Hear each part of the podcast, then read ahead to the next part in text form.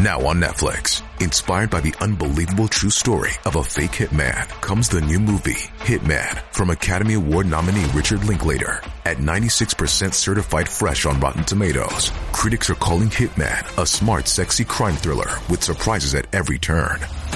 Starring Glenn Tao and Adria Arjona, Hitman. Now playing on Netflix and in select theaters. Rated R. こんにちは、ゆっくりレ夢ムです。ゆっくりマリサだぜ。ねえマリサ、もし溢れるほどにお金が貯まったら、何に使いたい？そうだな。私は投資に使うかな。レ夢ムはどうなんだ？私は大好きなおまんじゅうを300万個買いたいわ。それは買いすぎだぜ。すぐになくなっちゃうのよ。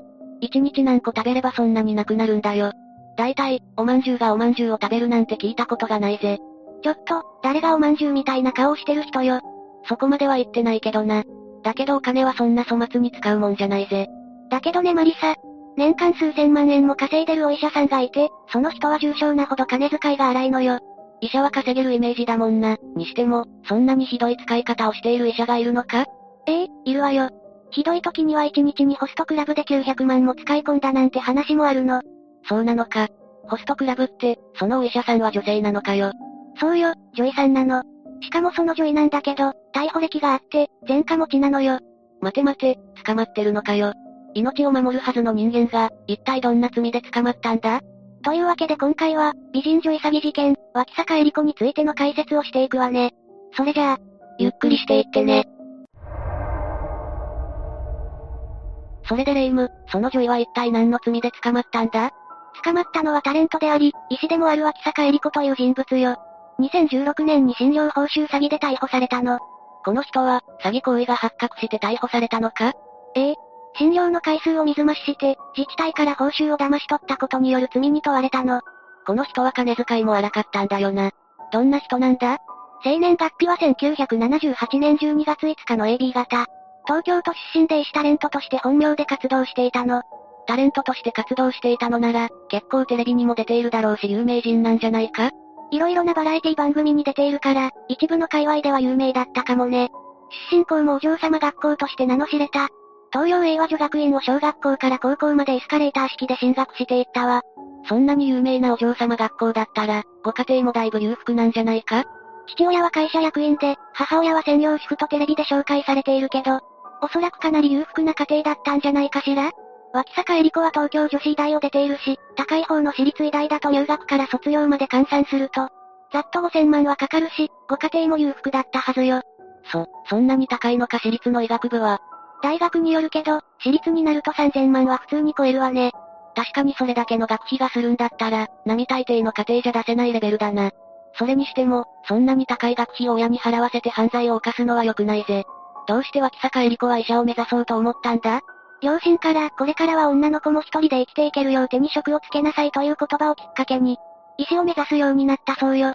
そして1996年に医学部に入学し、2003年に医師免許を取得したそうね。両親の言葉が耳に染みたんだな。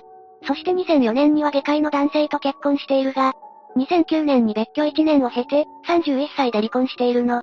どうして離婚してしまったんだろう。後で説明するけど、両親からの勧めで結婚したらしく、本人はあまり気が進まない結婚だったのかもしれないわね。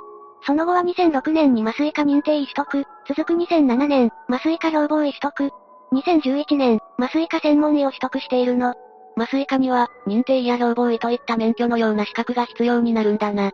大抵の川医師免許があれば信用できるが、麻酔科は別だな。ちなみに歯科は歯科医師免許といって、医師国家試験ではなく、歯科医師国家試験が必要なの。医師と歯科医師では国家試験も別なんだな。国家資格だけでなく、進学する学部も違って、医学部ではなく私学部に進学しないといけないの。そうなのか、学部も違うんだな。翌年の2012年に脇坂恵理子は、東京都目黒区に内科、ペインクリニック、美容を扱うリコクリニックを開業したの。ただ、2014年の12月に休業しているわ。マジか、どうして休業したんだ？いろんな話が飛び交っているんだけど、同年に脇坂恵理子は医師タレントとしてテレビ番組に出演していて、その番組でいろんな問題発言をしていたという話が特に有名ね。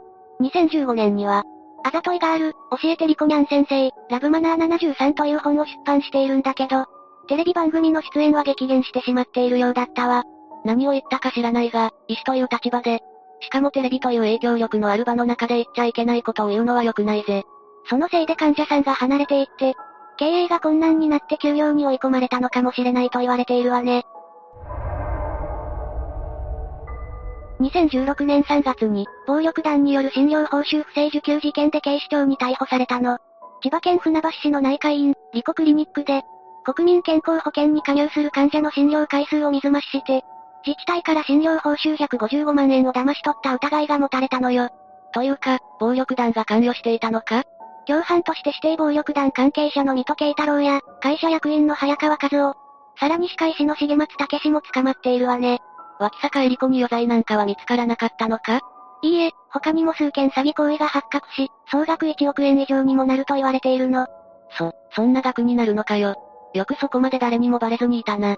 あとは、休養の際にも患者側とトラブルになっていたこともあったみたいで、もともと資金面で問題があったようね。患者とのトラブルって、一体どんなトラブルだよ？それに関しては詳しく明かされていないけど、不正受給の手口としては、診察に訪れた患者さんがその後も通院したみたいに報酬明細を記したの。でもその患者さんが実際に訪れたのは一度だけだったみたいで、脇坂は虚偽の明細を書いたようね。その行為を患者さん何人分行ったんだ？調べによると、総勢14人分の診療報酬を騙し取っていたみたいよ。通院履歴なんかで患者さんは気づかなかったのか？それが、そもそも脇坂恵理子は患者役を用意していたみたいで、その患者役は診察費用を払わなかったどころか報酬を得てすらいたようで、グルだったのね。そ、そういうからくりがあったのか。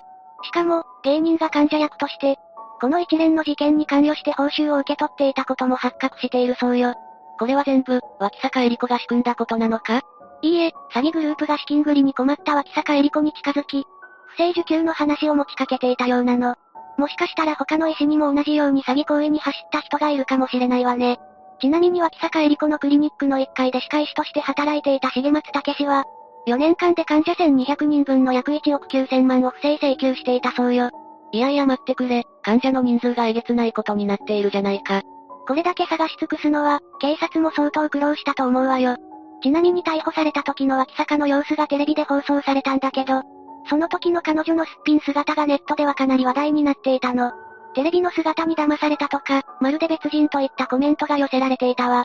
化粧って、人を美人に可愛く変貌させる魔法の道具みたいなところがあるからな。逆に学生時代は目立たず地味な存在だったようで、小学生時代から高校生、大学時代までの写真を見てみると、テレビに出ていた時とは似ても似つかない姿だったみたいなの。外の世界に飛び込んで、いろんなことに出会ったことが影響しているのかな。当時テレビを見ていた学生時代の同級生は、テレビで脇坂の変貌ぶりを見てすごくびっくりしていたみたいね。そんなに人って変われるんだな。そんな姿が放送されてから数ヶ月後の2016年7月12日、脇坂恵理子被告に懲役3年、執行猶予4年の判決を受けたの。さらにこれを受けて、医師業務3年停止の処分も受けているわ。医師業務3年停止って、1億円以上も騙し取っていたというのに、たったの3年でいいのかよ。ちょっと短すぎるんじゃないか？だけどね、脇坂恵理子は自分で日本麻酔科医科学会に大会届を提出し受理されたの。そして医科学会は本邦の麻酔科医の信用を失墜させ、国民への安全な医療提供にも多くの悪影響を与えたとして、再入会は認めないとしているわ。日本麻酔会だけじゃなくて、日本中の医療界に信用をなくさせていると思うのは私だけだろうか。報道によると被告の母親が公正に協力すると話していたことから、執行猶予がついたと言われているわ。ちなみにこの母親は、脇坂がクリニックの資金繰りに困った際、合計4000万円の資金を工面したとも言われているわ。よ、4000万円半端じゃない金額だけど、脇坂の家庭はそれほど裕福だったんだろうな。でも一説によると、数千万円どころか数億円単位で工面してもらっていたそうよ。普通の家庭ならまだしも、脇坂の家庭はかなり裕福だったんだよな。その話だけ聞くと、なんだか自分の娘をとても甘やかしているように見えるんだが、実際はどうだったんだ？次に、脇坂恵理子がなぜここまで工面してもらっていたのかを説明していくわね。最初の方で年収5000万稼いでるって言ってたよな。なぜそこまで大量に工面してもらわないといけなかったんだ ?2014 年の6月16日放送の日本テレビ番組、1分間の深い話に出演し、ホストで合流する姿が VTR で放送されたの。番組では、年収が5000万円と収入が多いのに貯金は全くない。と告白してきたシーンがあるんだけど、仕事が終わった後も毎晩のように、新宿歌舞伎町のホストクラブやキャバクラで飲み歩いていたそうね。医療もかなり大変だろ。それなのに毎晩のように飲み歩いていたって、よくそんな体力あるよな。そのテレビ番組では、高級ホストクラブでナンバーワンホストのために、3000万円ものボトルをキープしていることも明かしていたわ。3000万のボトルなんて生まれてから一度も見たことないな。そして一晩で900万も使い込んでいたりしてるんだよな。ええそうなの。そして定期的に若い男性たちと合コンもしていたそうなのよ。まあ、自分で稼いだお金でどう遊ぼうがその人の自由だが。本人はお金は使って頑張る。それが原動力と答えていたそうよ。とは言っても、その使い方で有り金が全部なくなって親に工面してもらっているようでは、説得力がないように思うぜ。しかも事件のことを知るとなおさらだぜ。2014年11月のテレビ朝日系の深夜バラエティ番組、エンタメファクトリーでは、共演したモデルの立花あの目さんに対抗するような言動も見せているのよ。何に対抗しているんだ？収入か？立花さんが、経験人数100人以上と宣言すると、脇坂はそれを払拭するかのように、言うても100人台と言い放ち、私は4桁に行かないくらい、と対抗心をむき出しにしたそうなの。そこは対抗するところじゃないと思うんだけどな。出演者の大久保佳代子さんから、800人くらいと聞かれた際、自慢げに頷き、微妙なものを少しずついただくと発言するなど脇坂節を炸裂していたそうね。テレビでそんなことばかり発言していたら、こんな医者に見てもらいたくないと思う人も出てくるかもしれないぜ。今は SNS も普及しているし、深夜だからといって油断はできないぜ。さっきも聞いたけど、脇坂の両親が多額の金額を工面していたところを見ると甘いように思えるんだが、実際はどうだったのか気になるんだぜ。脇坂の家系は、先祖が大変豪華な名家のお嬢様で家柄もいいようなのよ。名家？過去に歴史に名を残すような活躍をした先祖がいるとか？父方の先祖に豊臣秀吉の家臣として活躍した武将の脇坂康次がいて、徳川幕府ではたびたび老中を務めていたそうなの。そして明治維新の後は子爵に除されたそうよ。歴史あんまり詳しくないからいまいちピンとこないけど、豊臣秀吉の家臣っていうのは凄そうだな。脇坂自身は祖父の代まではお城に住んでいたとか、両親からは厳しくしつけられた。その成果割と保守的な性格でピアスを開けるの20年ほど悩んだと述べているの。両親は厳しい教育だったのか。っていうか今まで聞いてきた話を思い返すと、そんな生活ぶりで保守的なんて言われても、なんだか当てにできないぜ。ただ、この脇坂恵里子の先祖の話は、後にきっぱりと否定されているの。え？そうなのか？否定したのは誰なんだ？辰野藩脇坂家16代当主である脇坂康二さんという方よ。経営する会社に問い合わせがあって、声明を発表しているの。なんだ、違ったのか？話を進めるけど、そんな脇坂が道を踏み外した原因は離婚にあると言われているの。26歳の時に、見た目も家柄も性格も良く、周りから見ると完璧な外科医と結婚していたんだけど、さっきも言ったように1年の別居を経て31歳で離婚したわ。別居中にすでにホストクラブにはまり、総額数千万円のカード払いができずに親に泣きついていたそうよ。数千万円使い込んでおいて、泣き疲れた親はどう思っただろうな。悪い男に憧れていたとも言われているみたいね。また2014年にはホストをめぐるトラブルも起こしているようで、ホストクラブで合流している時に暴力団との関係ができたとされているの。ホストクラブでも問題を起こしていたのか。遊び場の先で暴力団と出会ってしまうなんて、ちょっと悲しい話だな。ところでレイム、脇坂恵里子は今何をしているんだ ?2016 年以降表舞台には出ていないし、確かな情報が出ていなかったんだけど、最後の出演から2年ぶりにテレビに顔を出したの。その番組名は坂上忍さんが MC を務める、直撃、真相坂上という番組よ。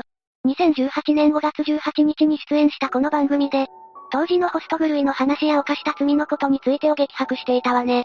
坂上さんもなかなかトゲのある抜け目ないトークをするタレントさんだから、脇坂も色々言われたんじゃないか？そうなのよ。坂上さんから、当時から見た目がお変わりないですねと言われた時、美容に携わる者として身だしなみは整えるようにしていると説明し、診療報酬の搾取については、違法性は認識していたものの、コンサルタントに騙されたと自分だけの責任ではないと主張していたそうよ。ちなみにその時は茶色に染めた髪につけまつげ、服装は黒のインナーにジャケットを羽織り、胸元を露出させていたみたいね。結構大胆な格好だったんだな。それで坂上さんは、どんな言動をしてしまったんだ？まず髪の色や胸の空き具合とか、すごいつけましてると指摘して、自身の正当性を主張する脇坂さんの話を聞くうちに坂上さんがヒートアップし、そのつけまと髪の色でそうなんですと言ったって、と言った後、あんたむちゃくちゃなんだよ、と容姿と紐付けながら怒鳴りつけたのよ。へえ、今のご時世、相手の見た目を馬鹿にすることはあまり良くないとされている中で、そんなことを言ったら、また炎上してしまうんじゃないのか？まさにその通りで、坂上さんの発言は問題になり、ネット上で炎上してしまったわ。ああ、やっぱり。この番組で、賠償や返済に充てるため、今まで両親から1億どころか数億円もの援助を受けていたことを告白したの。なあレイム、会社の役員って、そんなに稼げるものなのか？いいえ、さすがにすぐには用意できる額ではないから、両親も別荘を売却するなどして費用を工面していたそうね。そりゃそうだよな、何かを手放さないと作れない額だぜ。そして現在、脇坂が医療現場に戻ったかは知らないけど、もともと開業していたクリニックは今は閉業していて、医療業務禁止期間の3年間はライターとして活動していたそうなんだけど、過ちを犯してしまった立場上、公には出られないから、当時はアウトソーシングサイトのクラウドワークスなんかでライター業をしていたそうよ。やっぱり、医者なら医療系のライターをやっていたのだろうか。そうね、専門性のジャンルだから文字単価は20円なんていう話もあったけど、さっきも言った通り、立場的にそんな報酬は得られないだろうとされていて、脇坂の場合1文字5円くらいが妥当だと言われているわね。現在も、ライター業を行っているのか？現在の情報がちょっと入ってこないからわからないけど、ツイッターでライターの仕事を受注しているという話も出ているわよ。たまにライブ配信なんかも行っていて、現在の収入は月70万くらい。多い時は月120万くらいと豪語していたけど実際のところは不明ね。本当だとしたら、医師免許を持っているだけでそんなに強いのか。まあ本当かどうかわからないけどな。実際は木坂に期待して配信を見に来た人のコメントによると、ホストクラブも出禁の店ばっかで配信しかやることがなくなったんだね。配信を見ましたが、批判コメントに対して強気に出ているけど、声も手も震えていて期待外れだった。などといったコメントがされていたわ。実際のところも、心の拠り所が欲しくてホストクラブにハマっていたんだろうな。今回の事件どうだった？お金の使い方は、きちんと考えないとダメだということがよくわかる事件だったわね。まんじゅう300万個とか、買っちゃいけないぜ。き、聞く。気をつけるわ。というわけで今回は、美人女潔事件脇坂恵理子について解説したわ。それでは、次回もゆっくりしていってね。